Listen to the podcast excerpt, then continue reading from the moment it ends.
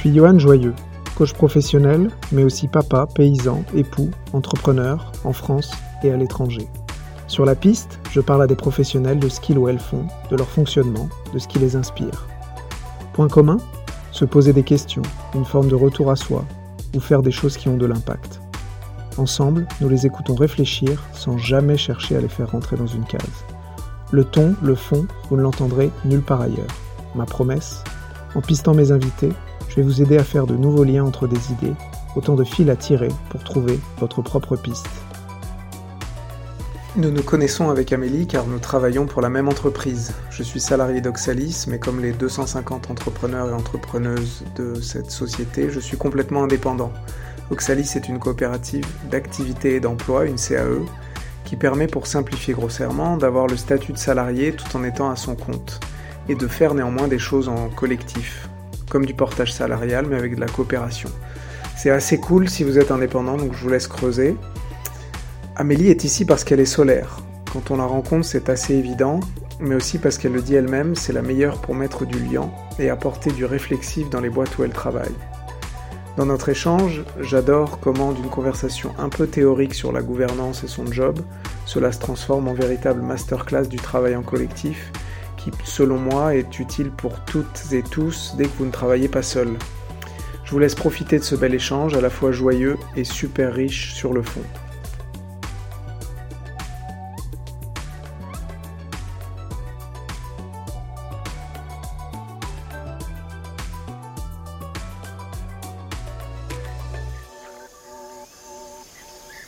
Et du coup, on peut démarrer, ça va? Ouais, Cool. ça me va.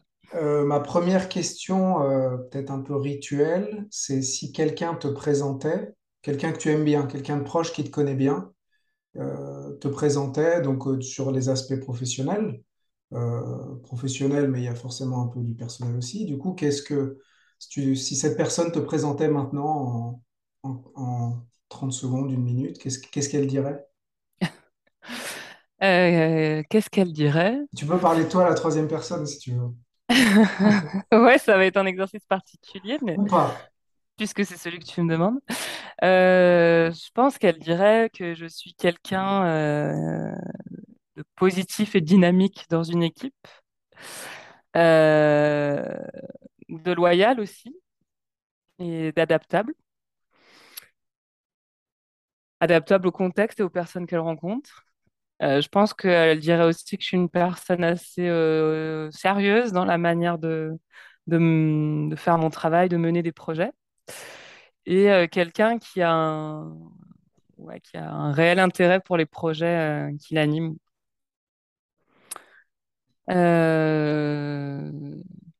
Voilà, ça c'est si quelqu'un m'aime bien. Je pense que si quelqu'un de l'extérieur, parce qu'en tout cas c'est des retours qu'on a pu me faire, parfois euh, le côté euh, justement euh, sérieux ou Ouais, ou je sais pas quel autre côté, mais, mais à certains, je renvoie plutôt une image de quelqu'un d'un peu froid parfois, parce que euh, peut-être aussi parfois je suis un peu dans ma bulle, je sais pas. Mais c'est aussi des retours qu'on m'a fait, euh, minoritaires, mais quand même. Parfois, on m'a fait ces si on reste sur la personne que qui t'aime bien, qu'est-ce qu'elle dirait que tu fais dans la vie? Pour décrire mon, mon job Ouais, actuel, ouais. euh, ça tout dépend si elle connaît ou pas euh, On Oxalis, le pense à quelqu'un qui t'aime bien, peut-être, et mets-toi dans cette personne, je sais pas, dans ta famille, ou si tu as une bonne relation, ou une amie proche, ou un ou une amie proche. Alors, dans ma famille, euh, qui n'est pas du tout dans le milieu de la co- de- de- des coopératives, elle dirait qu'Amélie, elle a un rôle de liant dans l'entreprise, de faire que les gens puissent coopérer et être bien ensemble. Euh, on va le dire comme ça.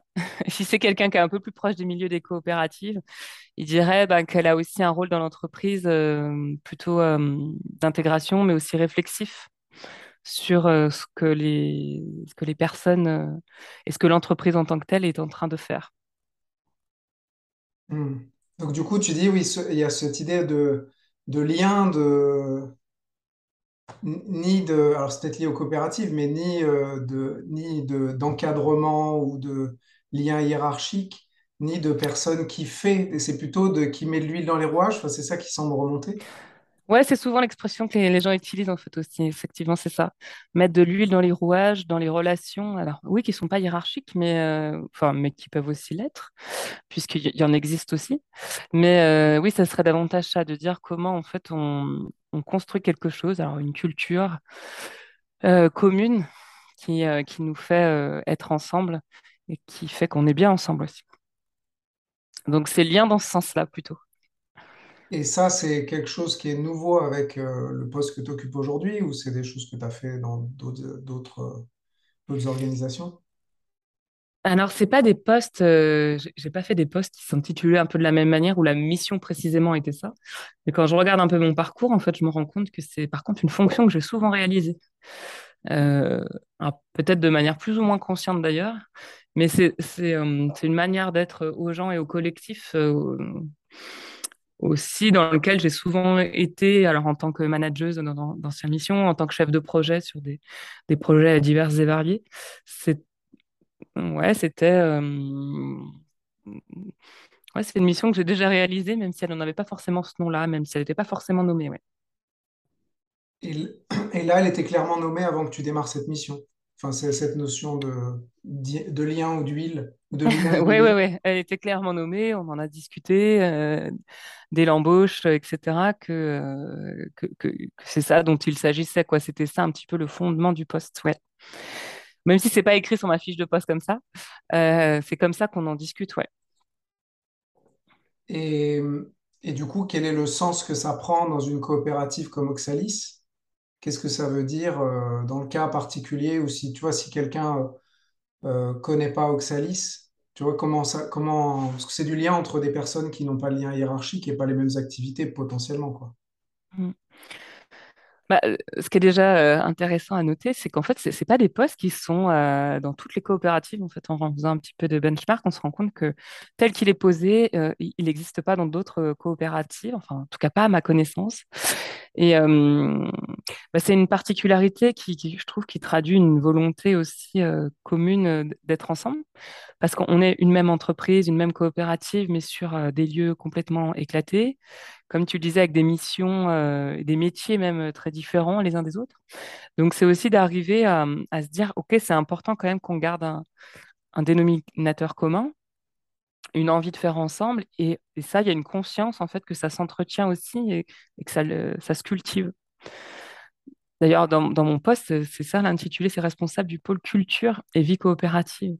Et donc, la culture, euh, les gens de l'extérieur me disent souvent, mais tu fais des animations, euh, tu fais des liens euh, avec des spectacles? Non, non, non, c'est, faut l'entendre comme culture commune, culture d'entreprise. Et euh, je trouve que l'intention qu'il y a derrière ce poste, c'est aussi de montrer que il y a quelque chose il y a une dynamique qui s'entretient, il y a une vigilance à avoir. Et ça, je trouve que c'est, euh, ça, ça, ça traduit la vision aussi de la coopérative Oxalis, c'est-à-dire cette envie aussi que, qu'un esprit en fait euh, demeure et soit sans arrêt réinterrogé et entretenu, quoi, qu'il y ait une dynamique vraiment, une circulation en interne de, de cette vie-là. ouais. Donc pour toi la culture ça s'entretient, Ça s'entretient et ça se transmet aussi. Il y a, il y a tout ça un, peut-être avant d'ailleurs, il y a un volet de transmission. L'entreprise, elle date de, de longtemps maintenant. Elle a été créée, euh, c'était d'ailleurs une association avant de devenir une coopérative, avec un certain état d'esprit. euh, elle, avait une toute autre forme et du coup, c'est intéressant aussi de, transmettre ça, dans quel état d'esprit ça a été fait et les évolutions qu'il y a eu. Donc, euh, la culture, euh, elle part déjà de la, transmission. Et après, si on restait sans arrêt euh, sur ce qui se faisait il y a 30 ans, effectivement, on n'avancerait pas. Mais c'est comment aussi, en racontant cette, histoire, on, se l'approprie et on en crée une nouvelle. Donc, c'est dans ce sens-là que je dis que ça s'entretient également, quoi. C'est on est nous-mêmes acteurs de la transformation de, cette histoire et, euh, et de la culture. Et est-ce que le fait que les entrepreneurs et entrepreneuses aient une activité différente, tu vois, est-ce que ça fait un peu labo pour révéler des choses par- qui seraient transposables à des entreprises plus classiques? Ou euh, en gros, ce qui me vient, c'est un peu l'idée de se dire que bah, la compta et le service commercial sont, pour euh, vraiment caricaturer, Mhm. sont très différents, sauf qu'on est dans la même boîte, on s'en rend pas compte, alors que là, on est obligé d'apporter un soin. Je sais pas, je me dis, est-ce qu'il y a des ponts à faire euh, qui, te, t'ont sauté aux yeux immédiatement avec d'autres organisations, d'ailleurs, entreprises ou, ou- ou entreprises publiques? Hum, ouais, il y a, y y beaucoup de ponts à faire, je pense, euh, ça, ça, c'est certain. Après, il y a une vraie euh, spécificité, c'est-à-dire, tu parles par exemple de la compta. euh, il y a euh, être comptable, par exemple, je discutais avec les, les personnes au sein d'Oxalis, entre comptable chez Oxalis et comptable dans un groupe euh, privé ou comptable en public, dans le secteur public, ça n'a rien à voir. Pourquoi? Parce que, euh, il y a, il y a différentes raisons, je trouve. Parce qu'il y a toujours des choses à inventer chez Oxalis, c'est-à-dire qu'il y a la règle comptable et il y a, oui, mais cette personne, elle ne rentre pas dans cette case, est-ce qu'on ne peut pas lui créer un truc un peu spécifique?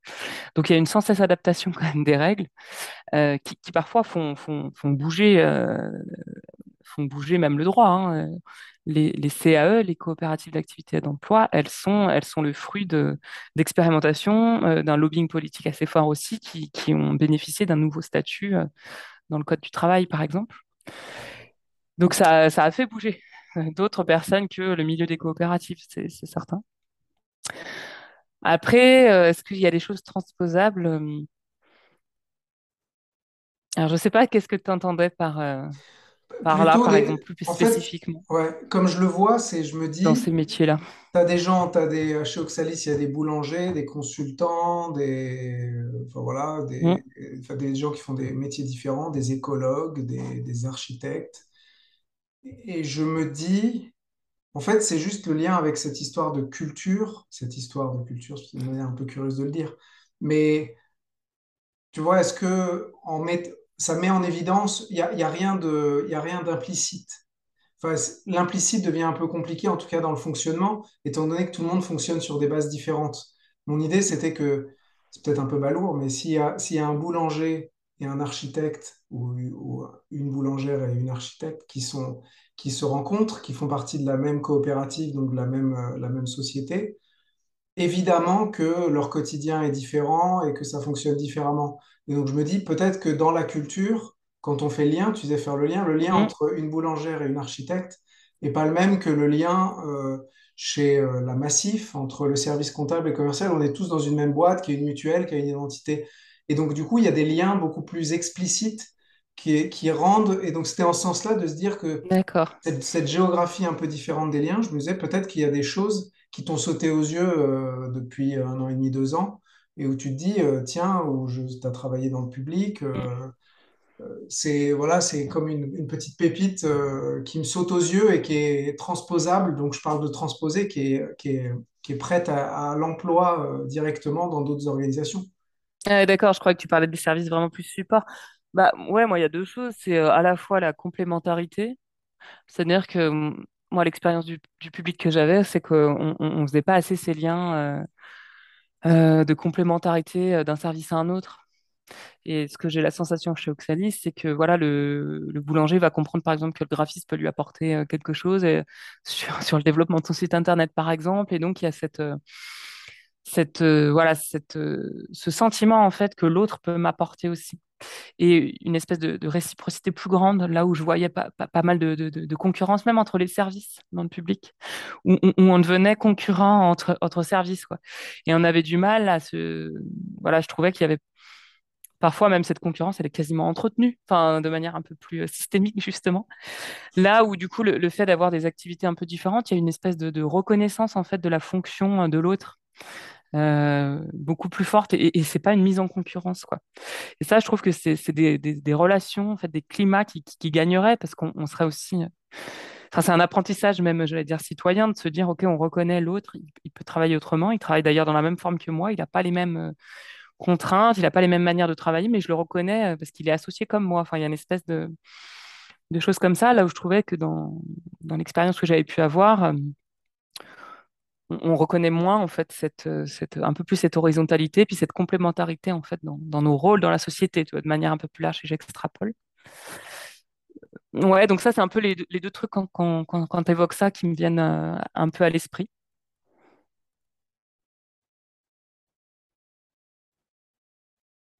Je crois qu'il y a autre chose qui est passé, ou? Non, je, je réfléchissais sur euh, est-ce que dans les liens, il y a autre chose, ça viendra peut-être un peu plus tard, mais en tout cas de manière un peu plus là, spontanée. euh, Et donc une reconnaissance des, des différences et Des des, différences, ouais. et des, et des rôles de chacun. Et, Ouais, Et du fait qu'elles soient complémentaires. Enfin, tu vois, c'est une individualisation, je sais pas si, mais aussi le fait Mm, que du coup, euh, peut-être que c'est moins facile d'amalgamer le service compta. Vous, vous êtes la compta, ou, enfin, je je reste mm. sur le niveau caricatural un peu, mais, mais un peu, ouais, cette reconnaissance de la différence, ouais, d'accord. Bah, typiquement, moi, je travaille dans le public, tu vois, et les relations avec le service, par exemple, financier, c'était toujours, euh, non, mais sans nous, en fait, vous êtes rien, vous, les directions euh, thématiques, thématisées. Et je disais, ouais, mais en fait, c'est bien beau d'avoir de l'argent, mais en fait, si c'est pour rien en faire, euh, il se passe rien non plus. Mais il y a- on était sans cesse sur des choses un peu de cet ordre-là, euh, où chacun bagarrer. caricaturales au fond. Parce que c'est quand, Comment? quand on le dit à froid comme ça, c'est un peu caricatural. de- Ouais, mais en fait, ce que je trouve qui est vraiment est fort, c'est euh, c'est ce qui se joue entre les personnes. Enfin, c'est vraiment de, ce- de cet ordre-là, quoi. Et en fait, euh, voilà, quand il y a- ce que je ressens, moi, c'est qu'il y a quand vraiment tu penses que l'autre, euh, peu importe son métier, en fait, il, il a le droit euh, d'être là avec sa différence, mais surtout que tu, tu le considères comme un égal à toi-même, peu importe ce qu'il fait, mais en tout cas, tu dis que sa fonction, elle est autant aussi importante que la tienne, ça change complètement les rapports entre les personnes, quoi. ouais, on revient au niveau de la relation interpersonnelle, quoi. Mm. Ouais, enfin, en tout cas, je trouve que c'est ça qui est le plus fort. ouais. Tu me demandais ce qu'il y avait de marquant. euh, pour moi, c'est ça qui a le plus, il y a le plus marquant, ouais. Et ça, je suis peut-être bloqué sur cette idée-là, mais c'est parce que j'ai l'impression que c'est parce qu'aucune relation n'est euh, n'est implicite. Enfin, on est obligé de se poser la question un petit peu. Est-ce qu'on est obligé de se poser la question de comment je vais interagir avec cette personne, d'où elle parle? Enfin, on est obligé de faire un peu d'empathie si on veut que la conversation euh, entre en conversation, parce que on ne sait pas nécessairement. Tu veux dire chez Oxalis, là, entre par exemple deux, deux métiers complètement différents? Ouais, je pense, je pense à cet exemple du métier, vu qu'on on a, on, on sait qu'on n'a pas le même quotidien, on est obligé à un moment de se projeter si la personne, euh, je sais pas, je me pose la Mhm. question. Pourquoi, comme pourquoi on, on- on entre dans, dans cette finesse de, de relations interpersonnelles? Moi, je sais pas. Moi, j'essayais de me projeter quand même euh, au service financier, tu vois, savoir ce qu'ils vivaient, parce que visiblement, on n'avait pas les mêmes quotidiens, tu vois, j'étais dans la même attention. Non, je pense que ça, ça fait partie aussi peut-être aussi, euh, bah, d'une part, de la culture qui est transmise et qui se transmet au quotidien euh, dans les échanges qu'il peut y avoir de manière un peu plus collective chez Oxalis. Et d'autre part, je pense que c'est aussi une, ouais, une attention, en fait. euh, c'est un fonctionnement qui infuse, en fait, je trouve. Et donc ça, ça Enfin, fait moi, ça, partie de la culture, c'est ce que tu dis. ouais, ça fait partie de la pas culture. Uniquement, coup, moi j'étais très organisation, on est en coopérative, c'est un peu normal que ça se passe comme ça. Tu me dis non, ça fait aussi partie de la culture de, de cette organisation en particulier. Ouais, bah alors très certainement pas, pas, que de celle-ci, mais en tout cas, euh, je trouve que même si tu viens de milieux différents, de milieux professionnels différents, ce qui est le cas en fait, hein, pour la majorité des gens, il y a plein de gens qui viennent du privé, de l'associatif, de monde euh, vraiment euh, professionnel un peu différent. Mais euh, il y a, ouais, c'est un peu le principe de l'infusion, je trouve, c'est que rapidement, tu es infusé dans quelque chose qui t'invite à, avoir ce type de, de relation de, de cet ordre. Mm.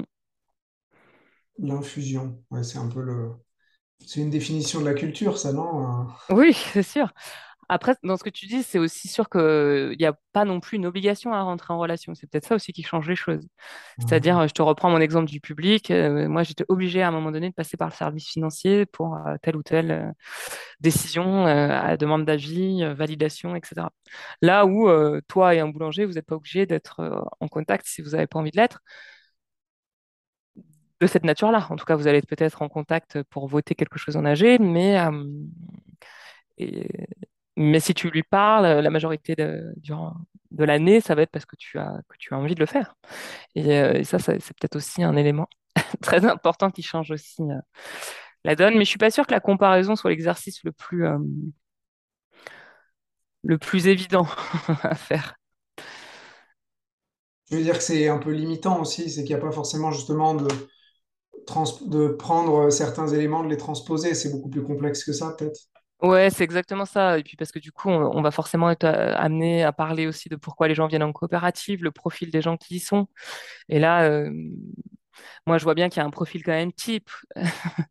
et qu'il y a quand même une espèce déjà de culture euh, personnelle sur, euh, sur la relation à l'autre, sur la manière de communiquer, etc., qui n'est pas, euh, qui n'est pas, euh, on va dire, euh, le modèle dominant dans le milieu du travail.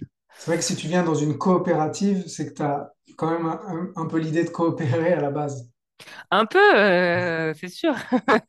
Donc il y a quand même déjà une envie. Et, et ça, c'est pour ça que je te dis qu'on, ouais, pour moi, l'exercice de comparaison, il est déjà un peu limité parce que forcément, euh, dans les milieux euh, du secteur privé ou public d'ailleurs, euh, voilà, il n'y a, il y a pas cette envie initiale. Donc forcément, l'analyse est déjà un peu biaisée quoi, par les gens qui y rentrent. D'accord.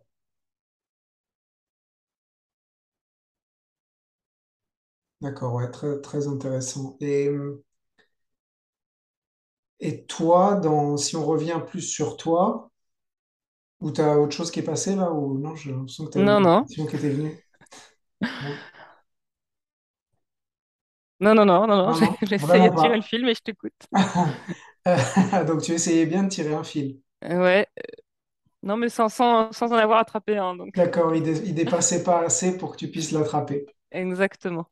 Ok. Euh, non, mais toi, du coup, dans, ton rôle euh, d'observatrice, de, de prise de température de l'infusion et de servir l'infusion, de, de voir ce qui se passe, tout ça, qu'est-ce que, si toi, dans ta posture professionnelle, il y a un- une chose que tu fais, tu vois, qu'on reconnaît un peu, je pense toujours à l'image du sport, tu vois, on dit en anglais un peu ton mouvement signature. Tu sais, ton, alors moi je faisais du basket, tu vois, ton, truc où tu sais que un moment tu vas faire un super shoot à trois points, ou si tu es au foot, je sais pas, tu fais des coups francs. Tu vois, toi, c'est quoi, t'as le truc, euh, c'est le mouvement qui fait que ça rate euh, quasiment jamais, où tu sais que puis tu sais, le truc où tu te fais plaisir, quoi. Tu sais que la manière dont tu le fais, euh, ça marche bien, c'est efficace, et en plus, il y a une forme de plaisir dans, dans le fait de le faire. Je sais pas si ça te parle, cette analogie du sport. Hum, Ou un mouvement ouais, complexe, euh, ou, ouais, ou une zone de confort, je sais pas, si tu, je crois que tu fais de la course à pied. euh. ouais, moi je dirais que c'est euh, c'est la course longue distance. C'est-à-dire que euh, moi, à mon sens, tu peux, euh, on est vraiment focal euh, souvent sur des résultats court terme et tout. là où en fait, moi, mon, ma fonction, je la vois sur du long terme, quoi. Et en fait, on, peut juger ce qui se fait sur du moyen ou long terme, mais pas sur du, sur du, sur du court terme, je trouve. Et, et du coup, comment ça se traduit peut-être dans ma, dans ma pratique professionnelle, ça va être par, euh, je crois que ce que j'essaie de faire, euh, ce que j'aime bien faire en plus, c'est, créer un climat, quoi. C'est créer un climat euh, qui soit suffisamment sécurisant pour que les gens ils puissent s'exprimer et en fait dire, même s'ils sont pas du tout d'accord avec ce que je suis en train de dire ou ce que l'autre dit, pouvoir le dire, mais de manière aussi, aussi tranquille. Et du coup, ce climat, je trouve que moi, il passe bah, par l'écoute, par euh, vous pouvez tout dire. Et donc, il faut être en capacité de tout entendre, ça veut dire, ou en tout cas de dire, euh, dire qu'on peut pas entendre, mais laisser la porte. Et puis, bah, par aussi l'humour et la légèreté, quoi. Euh, je veux dire, tout va bien, tout va bien globalement, quoi. Du coup, l'entreprise, elle, elle fonctionne et ok, on n'est pas dans un pays en guerre, etc. Donc, voilà, je me dis, c'est aussi garder un peu une prise de recul, en fait, euh, sur les choses qui parfois nous animent très fort, nos valeurs, etc. C'est les entendre, mais en gardant avec cette petite prise de recul. Et euh, moi, c'est vrai que j'aime bien manier l'humour et puis la légèreté parfois pour euh, aussi donner des respirations dans des discussions qui pour autant peuvent être très, très sérieuses. Donc, euh, donc voilà, si je dois reprendre la métaphore du sport, je dirais course longue distance. Et puis tu sais, des fois, quand tu fais comme ça, là, tu claques avec tes deux pieds, là. Je sais pas si tu vois, on fait souvent ça en rigolant. Bah voilà, ça serait course longue distance et de temps en temps, tu fais ça.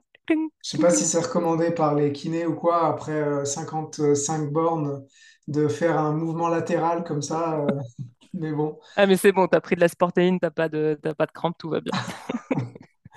Et attends, Donc ouais, ça serait, ça serait un peu ça, ouais. Et donc, tu, es- tu fais, donc tu, moi, je- j'entends que dans ce que tu dis, tu dis donc la course longue durée, créer un climat. Tu vois, comment tu as fait le lien entre le- la course longue distance et créer un climat? Parce que créer un climat, il suffit pas euh, d'animer en fait une fois que ça soit bien, etc. quoi, performant. euh, euh, ton animation était cool, voilà, les gens ne se sont pas ennuyés, tout ça. Non, non, non, en fait, c'est dans, dans tout. Je vais te reparler d'infusion à ce moment-là, mais en fait, c'est dans tous tes types de- d'échanges en fait que ce climat se crée. C'est euh, la manière en fait dont tu dis ce que tu allais faire, euh, la manière dont tu restes assez euh, honnête sur tes capacités ou pas, euh, la manière dont tu animes des temps collectifs, la manière dont tu vas chercher, la manière dont tu écoutes. en fait, tout est prétexte à créer ce climat, quoi. Et euh, donc c'est pour ça que je dis que c'est longue distance et ça, ça se crée pas euh, en un mois quand tu arrives et que tu le décrètes, quoi. Ça se crée, enfin voilà, parfois on a cette tendance un petit peu euh, aussi à vouloir trouver un outil magique ou trouver une, une animation magique, etc. Oui, bien sûr, il y a, des organisations, des types d'organisations des types d'animations qui, sont facilitantes pour créer ça. Mais il faut pas se cacher derrière ça, en fait. L'en- L'enjeu, il est, autre. Donc pour moi, ça, ce, climat, euh, cette ambiance, elle se, travaille en fait sur un, moyen long terme. Elle s'instaure en fait dans plein de petites choses euh, du quotidien, sur une manière de communiquer, sur une manière d'être ensemble, à plusieurs ou même en relation bilatérale. Euh, Voilà. Donc c'est là où je fais le lien. donc ça, t'en as, d'accord, j'ai bien compris. Et donc ça, t'en as cons- c'est un truc conscient du coup. Là, c'est un peu, tu te retournes et tu dis, en fait, je fais comme ça. Donc, enfin, conscient, pas forcément, euh, mais enfin, oui, conscient que euh, dans ton, ce, oui, ce, climat, donc tu, tu le, cr- tu, donc je parlais de ton mouvement en Mm. signature. C'est-à-dire que tu sais le faire, tu prends du plaisir à le faire et tu as conscience de le faire et tu as conscience que ça marche bien, quoi. Euh, je l'ai conscientisé au cours de, enfin, depuis cette prise de fonction. Enfin, j'avais déjà conscience qu'en fait, euh, non, mais il y a, de l'inconscient et du conscient. Donc, euh, j'avais déjà conscience que c'était euh, c'était une, compétence que j'avais, mais du coup, c'est, tu sais, comme c'est des compétences qui sont pas, comment dire, mesurables en fait. Et, c'est aussi euh, d'autres responsables que j'ai pu avoir qui m'ont m'ont amené à pointer ça au cours de mes, années professionnelles d'avant. Ils me disaient, mais tu as une vraie compétence en fait pour, fédérer, pour créer autour, pour. euh, Du coup, petit à petit, je dis, ah ouais, je fais ça moi. Et, donc voilà, donc j'ai un peu conscientisé ce- cette chose-là. Et c'est vrai qu'en arrivant à cette... Et là où il y a de l'inconscience, c'est que je crois que je peux pas faire autrement de toute manière, en fait, aussi. Enfin, euh, oui, je pense qu'il y a aussi quelque chose comme ça, c'est-à-dire que j'a- j'arriverai pas à faire autrement. Mais là où c'est plus conscientisé, c'est que je me dis, oui, c'est de ce rôle-là, en fait. Dans la coopérative, c'est c'est de ma responsabilité d'essayer de le faire. Après, c'est pas de ma responsabilité que ça marche toujours, parce qu'en fait, euh, je peux impulser des choses. Après, si elles fonctionnent pas, elles fonctionnent pas. Il y a des choses aussi qui sont de l'ordre du collectivement, comment on attrape les choses aussi. Mais voilà, parfois en faisant bouger des choses, en ouvrant des espaces, en en fermant d'autres, enfin voilà, en ayant aussi une, action comme ça sur différentes choses, bah, ça participe à, créer ce, climat. Donc euh, voilà, il y a quand même toute une partie dont j'ai conscience et j'essaye. euh, c'est comme ça en fait que j'essaye aussi d'incarner ce- cette fonction en fait. Et, et sans être trop euh, théorique, parce que d'ailleurs je ne saurais pas être théorique là-dessus, mais sur le, ça fait un peu penser quand tu parles du climat, de comme la, le, le symptôme de la culture, ou enfin c'est un peu entremêlé avec la culture, finalement c'est toutes ces petites choses qui font qu'on a une culture qu'on essaie de nommer, il y a des grands principes, Mm. comme le climat, et on peut faciliter avoir des outils, mais il y a un moment, c'est un peu l'intangible, tout ça, du coup tu, tu relis un peu climat et culture? Ouais, je relie un peu climat et culture. C'est plus personnel, peut-être quand Euh, tu parlais du climat, c'était ta capacité personnelle à créer du climat, peut-être. bah, c'est les deux en fait. C'est-à-dire que pour moi, c'est euh, ouais, il y, a il y a la culture dans le- ce qu'elle a été, mais il y a aussi la culture, comme je te disais, plus vivante dans euh, mais qu'est-ce qu'on est maintenant, quoi. Et euh, plus que culture, je crois que je, je le, je le relie à, tu vois, à circulation aussi. Euh, en fait, quand les choses, elles sont trop figées, euh, les choses, ça veut dire euh, les espaces, les dialogues, les décisions. Enfin, quand tu sens qu'une organisation est figée, c'est qu'elle respire plus, quoi. C'est qu'il y a un truc qui, qui, qui fonctionne pas, en fait. Quand un organisme ne respire plus, c'est qu'il fonctionne pas. Et donc, dans le climat, c'est aussi ce que j'entends, c'est cette autre dimension aussi de, de pour pouvoir que ça respire, il faut, il faut aussi de l'espace, voilà, et il faut aussi, ouais, climat, c'est le meilleur mot qui me vienne, mais il faut aussi cette, euh, cette, ouais, ou l'espace, ça va être ça. L'espace, c'est une espèce de bienveillance, même si le mot il est tellement galvaudé. Bienveillance, pour moi, c'est qu'on est en capacité de se dire tout ce qu'on a envie de se dire en étant euh, assez aligné et juste avec soi-même. C'est-à-dire, euh, je suis pas en train d'accuser euh, la terre entière, mais du coup, j'arrive à dire ce que j'ai ressenti, comment je vois les choses. Euh, donc, euh, voilà, et pour ça, bah, il faut de la confiance. Tu vois, dans le climat, il y a, pour moi, il y a climat de confiance. Et puis, il y a, euh, voilà, être, euh, il y a à la fois les oreilles et, et la voix, en capacité de dire et en capacité d'entendre. Et ça, c'est lié à- aux personnes, c'est certain, mais c'est aussi lié à l'organisation de manière plus large. quoi. Comme une organisation, elle a une capacité d'entendre ce que les gens sont en train de lui dire. quoi. Et Hmm. comment ça l'a fait évoluer sur elle-même aussi pour euh, remettre en question euh, une partie de son organisation, une partie de son fonctionnement. Et tu aurais des exemples de des petites choses sur le climat, juste comme ça, pour euh, être, tu vois, concret, des Mm. choses euh, sur euh, l'entrée. Tu as parlé d'ouvrir des espaces, d'enfermer ou l'entrée en relation. C'est quoi des petites choses que tu aimes faire ou que tu pourrais partager presque comme des, des tuyaux? Ouais. Bah, par exemple, dans l'animation de groupes, donc on fonctionne par groupes locaux, là, c'est-à-dire qui sont des groupes territorialisés. Ouais, voilà, moi, quand j'anime un groupe, par exemple, il y a 20 personnes, je suis, je crois, hyper vigilante à l'œil qui se lève, à quelqu'un qui tique, à, aux petits messes et tout ça. Et donc, je vais avoir une tendance à dire avec un sourire, euh, Ah, je vois que ça, ça vous a fait tiquer. Est-ce qu'il y a quelque chose qu'en fait vous nous aimeriez nous partager? Parce que j'ai l'impression que sur ce point, vous êtes, euh, ça vous a euh, mis dans un état spécifique. Donc, du coup, je vais aussi volontairement aller chercher ce que j'ai vu comme un truc de résistance ou, ou où les gens, ils se parlent à deux, trois, ça crée un groupe. Tu sens qu'en fait, ils sont en train de, ils sont pas en accord avec le groupe, mais ils osent pas le dire, etc. Et donc, ça va être de le ramener dans le collectif. Eh ben, je t'invite à t'exprimer, etc. Et donc, euh, du coup, essayer d'aller chercher aussi euh, ça. Et en fait, peut-être à travers ça, alors là, je le conscientise un peu avec toi, mais qu'est-ce que ça génère? Ça génère pour les personnes ben, qu'elles s'autorisent à le dire. Ça génère pour le groupe, bah ouais, on est super, on pensait tous être euh, d'accord. Non, en fait, il y a des voix un peu divergentes. On est en capacité de les écouter aussi collectivement. Donc euh, voilà, ça va se traduire euh, de cette manière-là. Par exemple, après, de manière individuelle, quand tu, as discuté avec soit des collègues, soit des entrepreneurs, entrepreneuses, ça peut être aussi à un moment donné bah, d'entendre la critique, voire une, une critique qui m'est plutôt adressée, et, et puis être, euh, de dire, OK, ouais, bah là-dessus, ouais, t'as raison. Euh, très certainement que ça nous remet, ça nous pose cette question-là, ou voilà, d'aller aussi de se dire, OK, euh, ou d'aller chercher ensemble, en fait, en disant, ah ouais, tu poses ça, mais je suis pas tout à fait d'accord avec toi, t'es OK pour qu'on en discute. Eh ben, OK, allons ensemble en, en créer. Voilà, je te redonne un dernier exemple. Voilà, là, dans, l'équipe, il y a eu des questions euh, qui se sont posées, euh, enfin, pas dans l'équipe, dans un petit comité de, pilotage. Et au bout d'un moment, j'ai mis un stop en disant, mais euh, en fait, il y a, y a trop de tensions là entre nous. Et du coup, moi, je vous propose qu'on les analyse parce qu'en fait, ces tensions, elles vont nous dire des choses, euh, non pas sur nous-mêmes, très certainement, mais aussi sur l'organisation de manière un peu plus large. Et donc, je disais, bah voilà, moi, ce que j'ai identifié, ça et ça. Mais du coup, j'y allais assez franco, hein, en disant, bah, moi, j'ai l'impression qu'il y a ça. Et puis, finalement, on en a rajouté tous. On a regardé ça, on dit, ah bah ouais, en fait, ça, ça nous appartient pas vraiment. Euh, ce qui se joue, c'est ça et ça.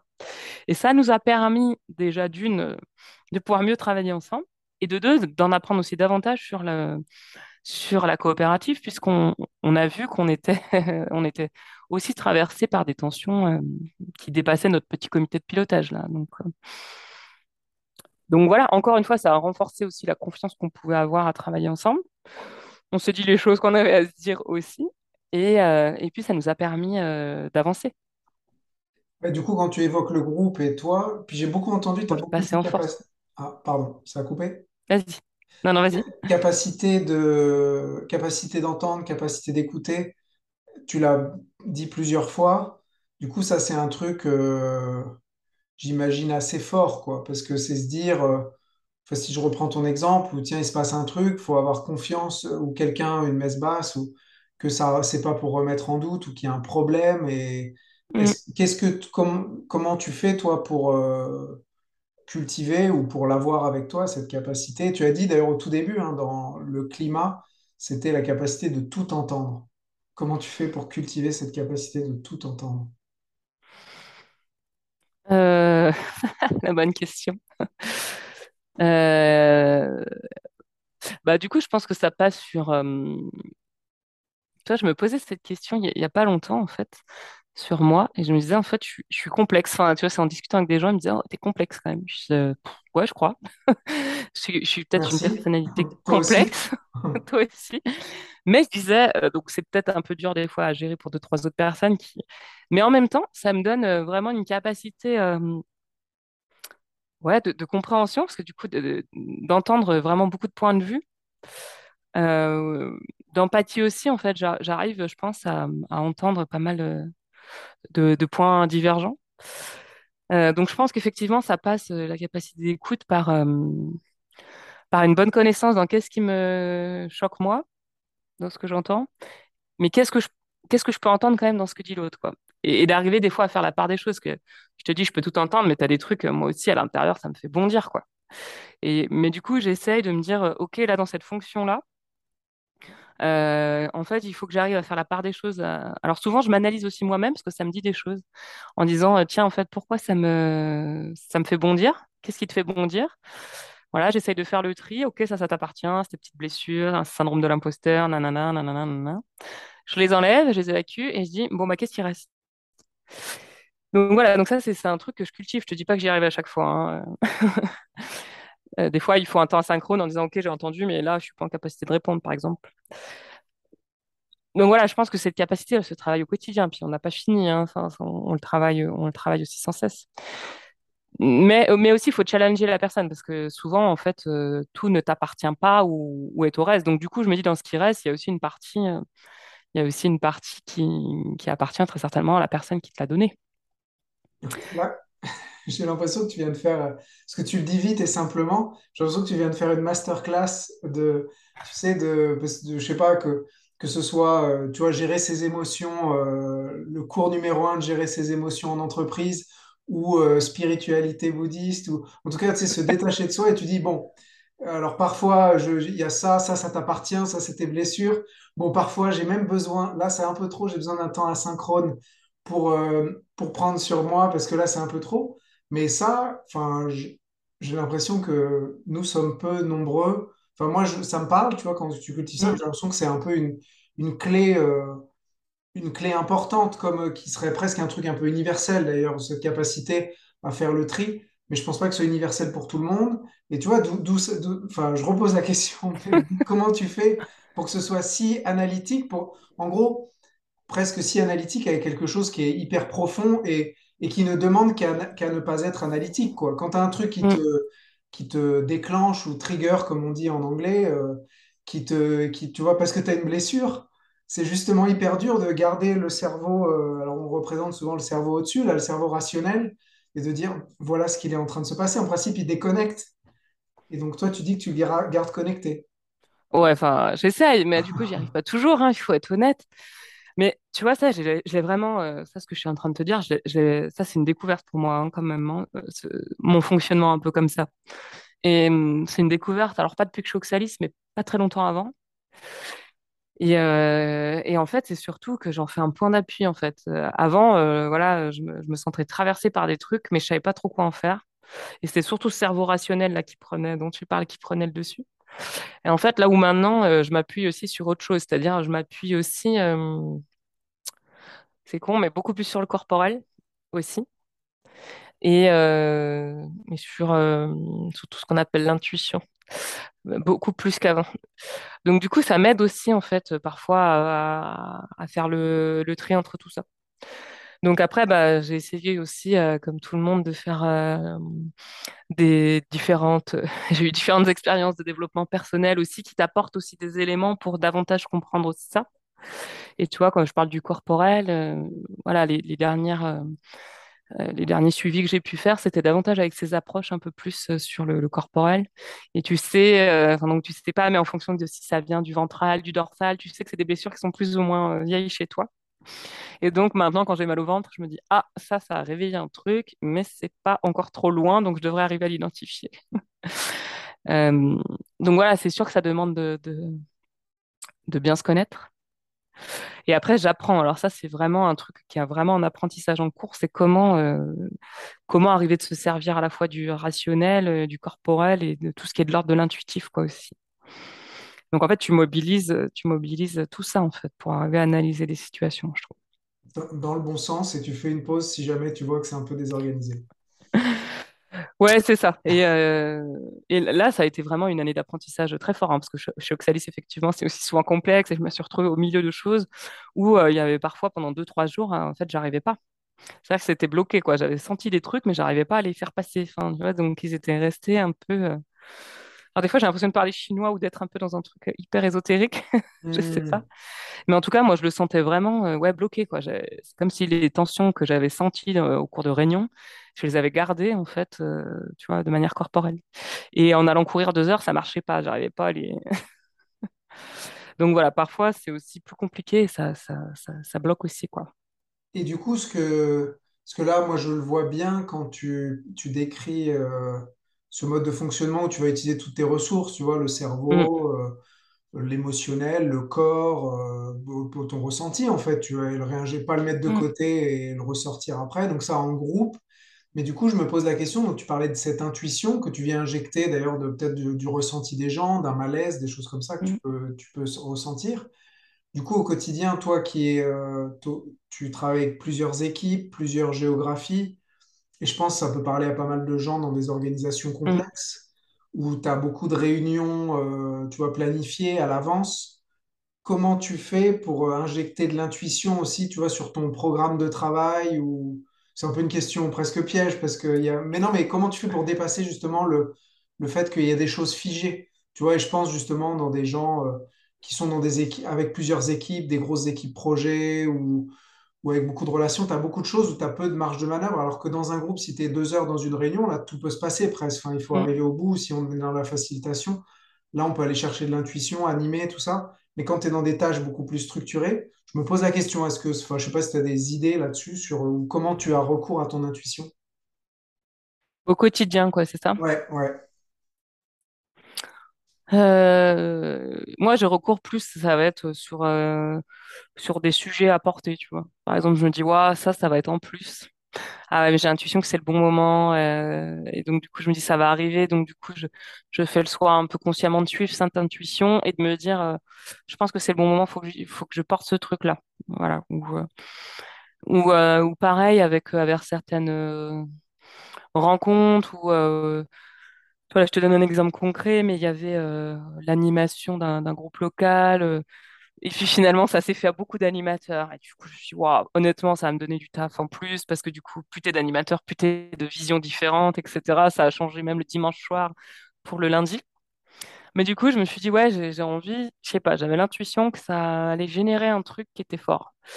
Et du coup, je me suis dit, ok, euh, je fais le choix de peut-être perdre sur cette efficacité temps, euh, si tu as du temps contraint, mettre un petit peu plus de temps là-dessus, parce que je, je pensais que le retour allait être, euh, allait être bénéfique. En fait, je fais des petits paris, quoi. Parfois, je me dis, je fais des paris que euh, de suivre l'instruction, qu'elle va être bonne. Et puis, je me suis détendue aussi depuis quelques semaines en me disant, même si ton pari il s'avère infructueux, ça aura toujours généré quelque chose. Tu vois, enfin, tant que c'est pas une catastrophe et que ça t'a pas mis en difficulté, ça aura toujours permis euh, d'avancer un peu plus loin. Après, effectivement, euh, l'intuition, elle, se confronte aussi ben, aux autres. Donc, euh, des fois, je, m'en sers aussi en allant, en allant la questionner aux autres, c'est-à-dire en essayant de l'expliquer, en disant est-ce que, enfin voilà, d'en faire quelque chose à plusieurs, j'allais dire. Parce qu'on n'a pas tous le même fonctionnement et dans une équipe, et c'est ça qui est chouette. Et par exemple, tu vois, avec euh, donc euh, ma directrice, on, a fait ce constat-là lors de mon entretien. Et je lui dis, moi, souvent, j'ai un besoin de te partager des intuitions que j'ai, mais qui sont de l'ordre du pas bien construit encore, de l'ordre de l'intuition. Là où j'avais l'impression que ça la mettait en panique. Et donc, elle, euh, elle me disait, bah moi, je suis un fonctionnement complètement différent. Et j'ai besoin, en fait, de démonter un argument pour savoir s'il est solide. Et moi, l'intuition, bah, en fait, c'est pas un argument, c'est qu'une intuition. Et l'objectif, c'était. Et en fait, on a mis à jour nos fonctionnements comme ça en se disant, tiens, mais c'est génial, on va se servir l'une de l'autre, entre guillemets. En disant, moi, pour lui faire part de mes intuitions qui peuvent nourrir elle. Et elle, elle me force des fois à avoir un argumentaire et une construction d'argumentaire. Donc voilà, l'intuition, des fois, je m'en sers aussi en disant, tiens, euh, en la partageant avec mes, collègues ou quand je dis collègues, souvent je dis collègue au sens large, donc ça va être aussi entrepreneur, entrepreneuse. Pour moi, c'est un peu tous mes collègues maintenant. Et, et du coup, je leur dis, tiens, j'ai envie de vous partager ça, euh, ça, ça, ça vous résonne, ça vous résonne pas. Et Voilà, je sais pas si je réponds tout à fait à ta question qui était peut-être un peu plus de... organisationnelle, non? Non, non, non, ça me va bien que tu le mettes euh, sur du personnel parce Mm, que c'est vrai que si on fait que de l'organisationnel. Non, mais c'est c'est c'est ce truc aussi d'avoir conscience euh, un peu d'où on parle aussi, là, ce que tu mm, décrivais sur l'exemple.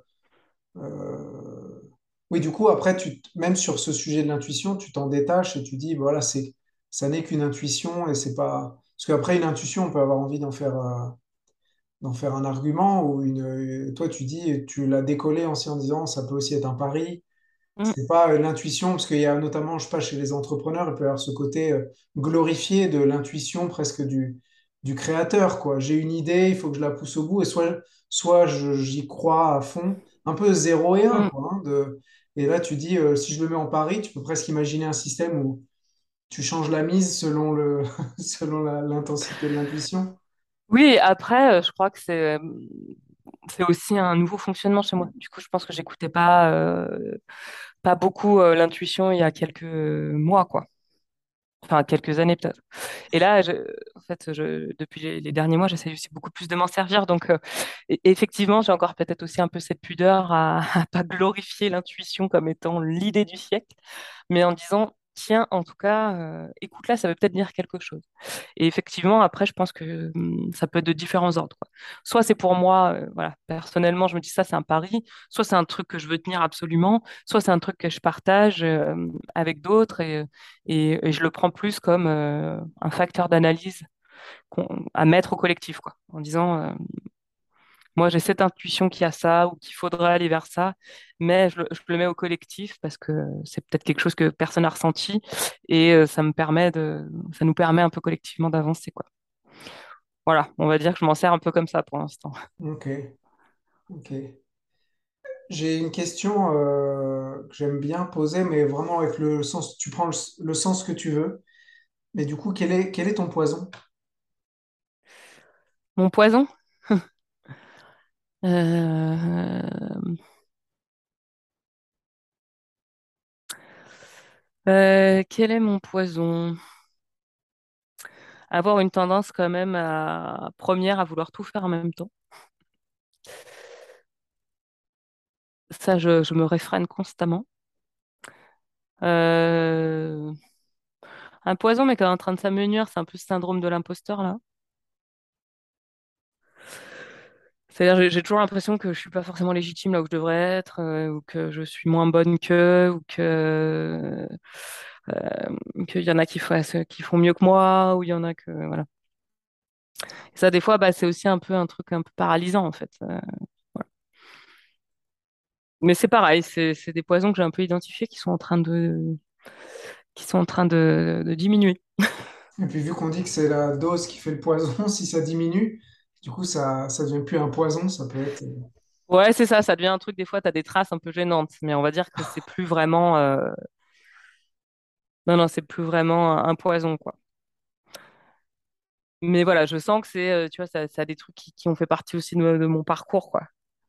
Et qui, du coup, ben voilà, tu as encore un petit effort parfois en disant, ouh, ça revient, pour le faire diminuer, quoi. Comme tu dis, pour pas que la dose, elle monte trop forte. Tu la sens arriver, tu dis, attention, là, tu vas, tu vas être à nouveau ici, quoi. Ok. ok.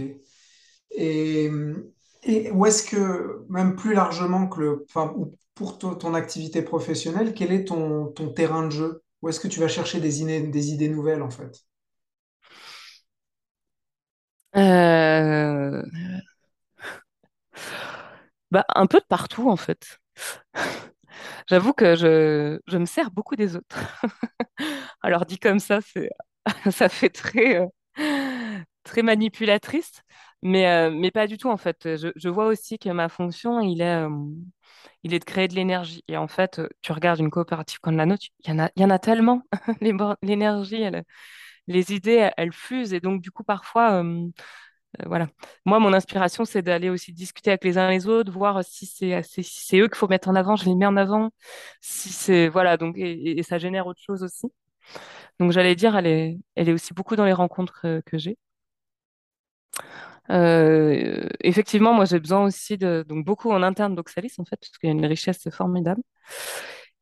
Et puis après, j'ai besoin quand même d'avoir aussi des ressources euh, externes, Toi, parce que sinon, je trouve qu'on tourne en rond, on, se regarde un peu le nombril tout le temps.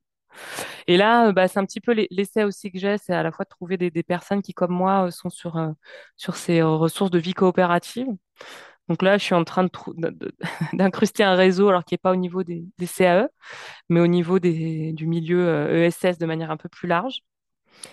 Et puis après, j'allais dire qu'il y a beaucoup de choses en fait qui peuvent être aussi source de source d'inspiration euh, au quotidien, quoi. Euh, et puis enfin, dernière chose, je vais quand même, euh, j'essaye de trouver des personnes ressources pour moi. qui font des métiers un peu similaires euh, c'est pas tant le métier que la posture en fait, comme je te disais, de, création et parce que sinon tu peux vite te sentir aussi un peu seul hein, dans ces fonctions-là. Donc euh, des personnes ressources un petit peu aussi en dehors de d'Oxalis. Et puis bah, depuis quelques mois, je peux aussi m'appuyer sur des personnes euh, qui sont dans mon pôle mais qui sont entrepreneurs et j'essaye au, en fait au maximum aussi de leur partager soit des intuitions, soit des idées, soit des euh, pour aussi que ça génère de l'idée collective quoi. Donc pour Moi, toi, j'aime bien travailler euh, en équipe. Donc, euh, ouais, donc l'inspiration, tu vas vraiment le chercher dans l'autre.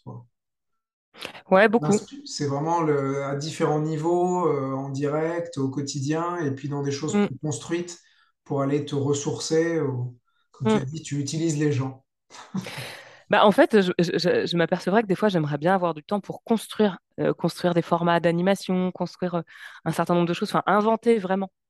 Mais en fait, je me rends compte que j'ai un temps très contraint finalement pour faire ce type de choses-là, qui demande du temps, tu vois, d'inventer. tu vas aller chercher, enfin voilà, tu peux avoir plein d'idées, créatives notamment. Et, en fait, je me rends compte que ce temps-là, je ne l'ai pas. Donc du coup, effectivement, je vais aller chercher ceux qui, dont c'est le métier principal, des choses qui sont déjà faites, et on va construire ensemble pour modifier et adapter. Mais ce temps de création proprement dite, il m'en manque un peu, ouais. Et là, quand Donc tu dis pour ça que... création, ce serait avec toi. Ce, ce Oui, voilà, de manière plus, ouais, Ouais. plus individuelle, tu vois, d'aller chercher vraiment, euh, euh, tu vois, de- d'inventer de toutes pièces euh, certaines méthodes, certaines animations, certaines... euh, Donc bien évidemment que j'ai quand même quelques idées parfois et qui viennent, mais c'est vrai que souvent je les, je les partage pour les améliorer, ouais. Bon, c'est à la fois du temps qui me manque, mais c'est aussi parce que j'aime ce mode de fonctionnement, en fait, je pense, où euh, tu vas lancer un truc et tu sais pas ce que ça va devenir. Moi, j'aime bien aussi ça. Alors, il faut, il faut être prêt à lâcher, c'est sûr, mais j'adore après voir euh, qu'avec une personne, deux personnes, ça devient un autre truc et à la fin, euh, ça, ça ressemble peut-être pas à ce que tu as fait, mais ce que tu avais pensé initialement, mais ça s'est ça transformé, ouais. Ouais, donc là, donc, mais c'est des idées, ouais. C'est que tu, c'est, tu, j'entends que tu lances pas une idée ou un, un sujet pour créer la zizanie ou créer une espèce de, de débordement ou de, ou de, de, bazar fertile. C'est une idée à laquelle tu crois, mais tu t'en détaches un petit peu pour que si elle s'est transformée, Mm, euh, il y ait quelque chose de nouveau qui apparaisse ou de, que de plus développé. ouais. Ouais, ouais, souvent c'est c'est comme ça. euh. Après, il y en a d'autres que je vais plus porter aussi individuellement. Enfin, tu vois, là, typiquement, je te le donne en avant-première. J'aimerais vraiment faire un temps d'échange sur le pouvoir à la coopérative, tu vois. Sauf que je l'appellerai pas comme ça pour pas faire peur. Mais euh, ça, j'ai. Alors là, pour le coup, j'ai la complète intuition que il il faut y aller parce que ça va va dénouer certaines tensions que je sens quotidiennes et que du coup, voilà, je me dis, il y a un sujet euh, dont il faut qu'on parle. Et du coup, bah, ça, j'en ai parlé à deux, trois personnes euh, pour, euh, pour prendre leur avis, etc., ajuster. Mais c'est vrai que ça, c'est une proposition que, tu vois, que j'aimerais, j'aimerais et que je, je me sens en capacité de porter maintenant, quoi. Tu vois, c'est marrant Donc, parce qu'on essayait de faire le lien, pardon, je- on essayait de faire le lien Enfin, j'essayais de faire le lien avec les autres organisations. Et quand même, j'ai un peu ça parce que je me dis qu'aussi le- la réalité coopérative, c'est une réalité très minoritaire dans le monde. Euh, en tout cas, mm, peut-être sauf dans les métiers peut-être agricoles où il y a des traditions, mais d'ailleurs, la coopérative souvent a pris d'autres formes. Mais cette coop, ces ces CAE, ces SCOP, ces coopératives, en tout cas même dans le contexte français, ça reste très très minoritaire. Donc, je- un peu aussi dans- avec ça en tête, tu vois, je mm, faisais le pont et je me disais, tu vois, entre cette idée que tu disais de je me dis qu'il y a pas mal de choses qui sont euh, transposables. Alors, le mot est mm, peut-être euh, et peut-être que ça n'aura pas le même effet, il ne faut pas chercher systématiquement. Mais ce que tu dis, tu sais, cette idée de prendre une idée, de la pousser dans une organisation, de la porter, mais d'avoir un peu de distance pour s'autoriser à ce qu'elle soit transformée, ça peut être un truc très porteur dans une organisation plus classique. Et même euh, là, quand, maintenant que tu évoques le sujet du pouvoir, je me dis que c'est des sujets qui paraissent, pour toi, c'est une intuition évidente. Je me dis que dans pas mal d'organisations, ce serait intéressant de... Ah, bah alors si on veut des choses transposables, effectivement, euh, moi j'en vois une. Moi je mise tout sur la co-formation. C'est-à-dire que moi, pour moi, tout est objet de se co-former ou, de se co-apprendre comme on veut. Mais effectivement, en, en amenant une idée au milieu, en la travaillant avec une, deux, trois personnes, en fait, bah, tu apprends de l'autre. Ah, toi, c'est ça tes réalités, etc. Alors des fois, euh, comme je te disais, c'est un peu plus, euh, c'est un peu plus laborieux. L'idée que tu enfin voilà, l'animation par exemple que tu aurais pu faire, euh, toi, en, en une demi-journée, ça prend plus de temps. Mais en fait, ils génèrent autre chose. Et c'est là où souvent mes paris, je me dis qu'ils sont toujours gagnants. C'est que tu as, quand même généré à connaître mieux l'autre, à ton idée, tu l'as transformée. en écoutant les autres, tu as compris autre chose sur l'entreprise, etc., sur leur réalité à eux. Et donc, effectivement, ça, je pense que c'est vraiment formateur. Enfin, je reprends l'exemple du public puisque c'était ma précédente expérience. Effectivement, euh, euh, lâcher l'appartenance d'une idée à une direction, un service ou à une personne pour en faire quelque chose d'un commun en se disant, quoi qu'il en soit, on aura construit quelque chose en- entre nous, quoi. Et et, et c'est pas minimisé. Je pense qu'on on est très focalisé sur euh, l'objectif, le résultat. Et alors qu'on ne voit pas, quand on met dans la balance, on ne voit pas ce que ça génère sur l'organisation, encore une fois, à moyen ou à long terme. Alors bien sûr que moi, je suis quand même câblée aussi un peu résultat, c'est-à-dire que voilà, si tu as une animation Ça a coupé. si tu as une animation à faire, euh, il faut qu'elle soit sortie, quoi, bien sûr. Mais, euh, mais voilà, il y a, il y a aussi ce, cette fonction-là intéressante. Et puis à, transposer aussi, euh, c'est un peu cette capacité, cette, comment dire, cette euh, fonction de réflexivité que tu pourrais mettre euh, dans une entreprise classique et dans le secteur public aussi. C'est comment on arrive à doter en fait nos organisations d'une fonction réflexive qui analyse en même temps que ça marche. Alors ça, c'est la sociologue aussi qui, en apprentissage qui parle. Mais comment tu arrives aussi à en fait analyser en cours de route ce qui peut se passer. Et je trouve que ça serait donner un souffle aussi à nos entreprises euh, ou à nos organisations de manière large. C'est-à-dire quelqu'un qui est en capacité de dire euh, là, en fait, il se passe ça, là, ça circule plus. Je suis beaucoup sur cette idée aussi de, circulation, d'espace. Là, c'est figé, donc ça, ça va plus respirer bientôt. Et, d'avoir euh, voilà une fonction qui, puisse, dans les organisations, arriver à, avoir cette, ce recul nécessaire, mais sans que ça soit quand même des consultants qui viennent te faire ça ad hoc. Je pense Hmm. qu'on a une nouvelle fonction à inventer qui soit, euh, j'en fais partie, bah, du coup, je suis aussi un facteur d'analyse, mais j'arrive à, à, à être suffisamment en recul et suffisamment dedans pour saisir quelque chose et puis à m'engager avec vous sur, euh, ou avec nous, je sais pas comment il faudrait dire, mais sur, sur ce partage, quoi.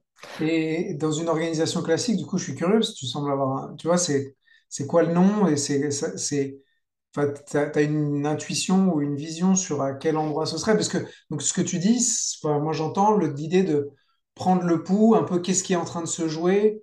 Est-ce Mm. que c'est pas dans une organisation plus pyramidale le, le rôle des dirigeants ou des dirigeantes?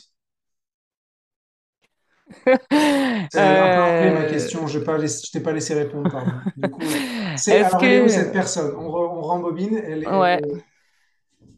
Alors, pour moi, c'est pas forcément incarné par une personne.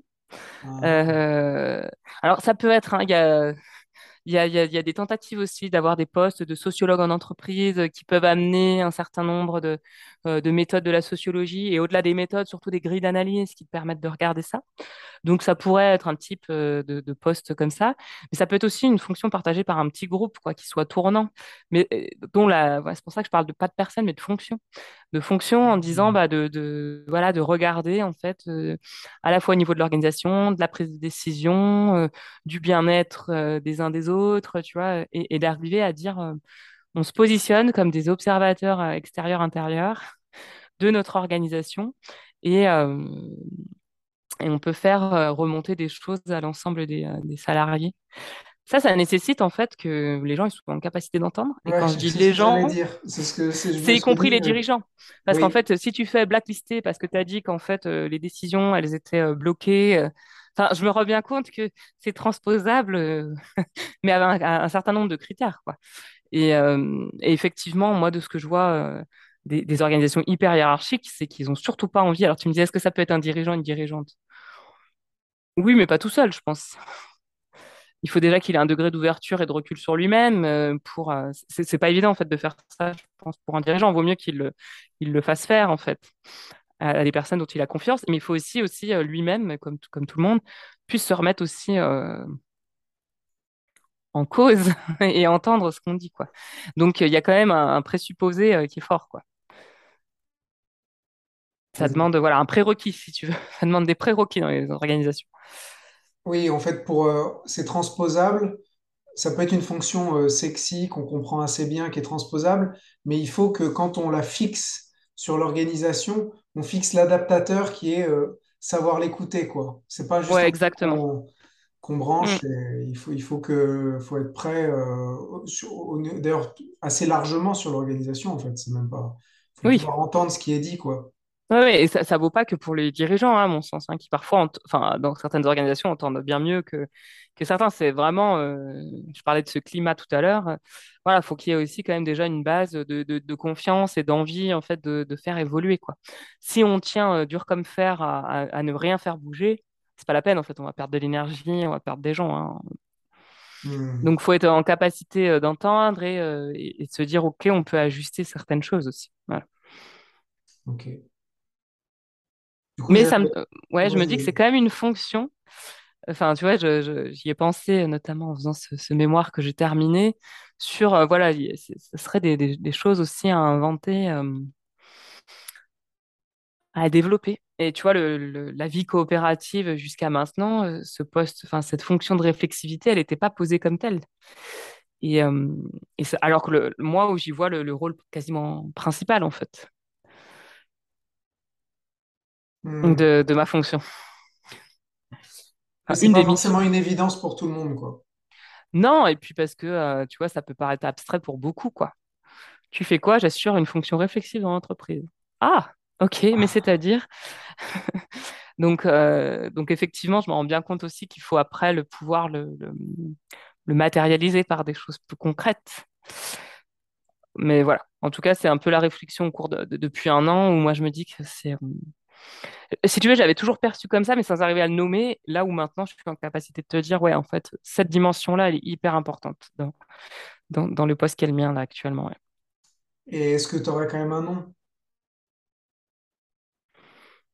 Ouais, bah la réflexivité me parle pas mal en fait. hein. Chief Reflexive Officer. Ouais, voilà, si tu dois l'angliciser, oups. euh, ça pourrait être, être ça, ouais. Mais plus qu'un poste, c'est une fonction. Ouais, c'est important. Ouais, c'est important parce que ça peut être euh, voilà, vraiment fait par euh, d'autres personnes. D'ailleurs, c'est un peu, un peu mon idée de me dire, OK, il faudrait qu'il y ait peut-être un petit comité euh, de réflexivité, tu vois, dans lequel je peux faire partie, mais il y a d'autres personnes aussi, déjà d'une, qui ont des compétences et d'autres qui ont des points de vue dans l'organisation qui sont différentes. Toi, c'est un truc que j'aimerais bien amener. J'ai l'impression que c'est des choses qui existent dans certaines organisations, mais sur des sujets précis. Vous savez, ou même sur la société, observatoire Mm. des inégalités, observatoire de ci. Toi, ce serait un truc plus large, mais un peu observatoire de, de la vie, euh, de l'organisation, quoi, et qui inclut Ouais, euh, des réflexions. Ça- ce serait très large comme mandat. ouais, ça pourrait, ça pourrait être ça, ouais. Un observatoire, c'est pas mal. Ouais, un observatoire des flux, des flux d'énergie. Oui, c'est de cet ordre-là, ouais. Mm. Ok. Ok, je- on avait évoqué une heure, euh, de passer une heure Mm. ensemble, donc je vais, je veux tenir le- l'engagement. Mais une dernière question, quelle serait euh, la question que tu voudrais que je pose à, à la prochaine personne qui sera à ta place? Euh, je peux pas savoir qui c'est? Non, ça reste théorique. On a été assez théorique, il faut rester théorique jusqu'au bout. La prochaine question. Euh, Est-ce qu'il y en aurait une particulière? Ou la question que tu aurais aimé que je te pose. Ou la question que j'aurais aimé que tu me poses. euh, Non, j'avais essayé de pas trop me projeter, justement, pour, euh, pour euh, garder la spontanéité des réponses. Non, écoute, j'ai j'ai rien qui me vient là.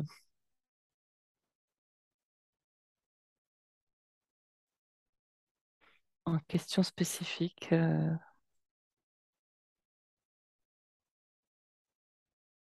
Non, c'est dur à dire euh, sans savoir qui, est- qui, qui sera à ma place. Non, ouais, je, je sèche. D'accord. Bah, c'est, Zéro. euh. c'est, OK aussi. Bon, ben, écoute, merci, euh, merci Amélie. Ouais, merci à toi. Je repars avec ces notions qui résonnent autour de ce qu'Amélie euh, évoque en parlant de qu'est-ce qui m'appartient, est-ce que ce que je ressens n'est pas issu d'une blessure, un peu faire le tri voilà, entre, entre bah, ce qui m'appartient et ce qui peut être le symptôme d'autre chose dans une entreprise ou une organisation. Et comment ces, petits signaux on peut les utiliser euh, au service du groupe, au service du collectif euh, ce qui peut paraître un peu ésotérique si on n'est pas habitué, mais qui est en fait très puissant et dans des groupes, des entreprises qui vivent bien, on arrive à créer réellement ces dynamiques-là et avoir euh, une vraie culture euh, autour de ces partages et je trouve ça précieux.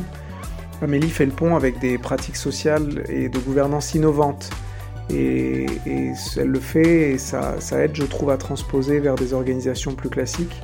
En tout cas, pour, moi, ça m'a conforté dans l'idée qu'il y a énormément d'outils alternatifs qui sont issus de l'éducation populaire, de la gouvernance partagée, des entreprises libérées, un peu tous ces courants qui font du collectif un peu différemment, et que tous ces outils ont leur place dans les organisations classiques, et ça peut se faire quasiment dès maintenant sans grande transformation.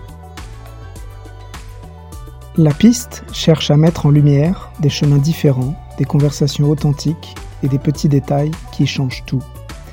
Si une idée ou une envie de défricher une nouvelle piste vous est venue à l'écoute de cet épisode, je n'ai qu'une demande à vous faire. Partagez-le directement avec des collègues, des proches, et prenez un temps pour dire ce qui vous a touché. À bientôt!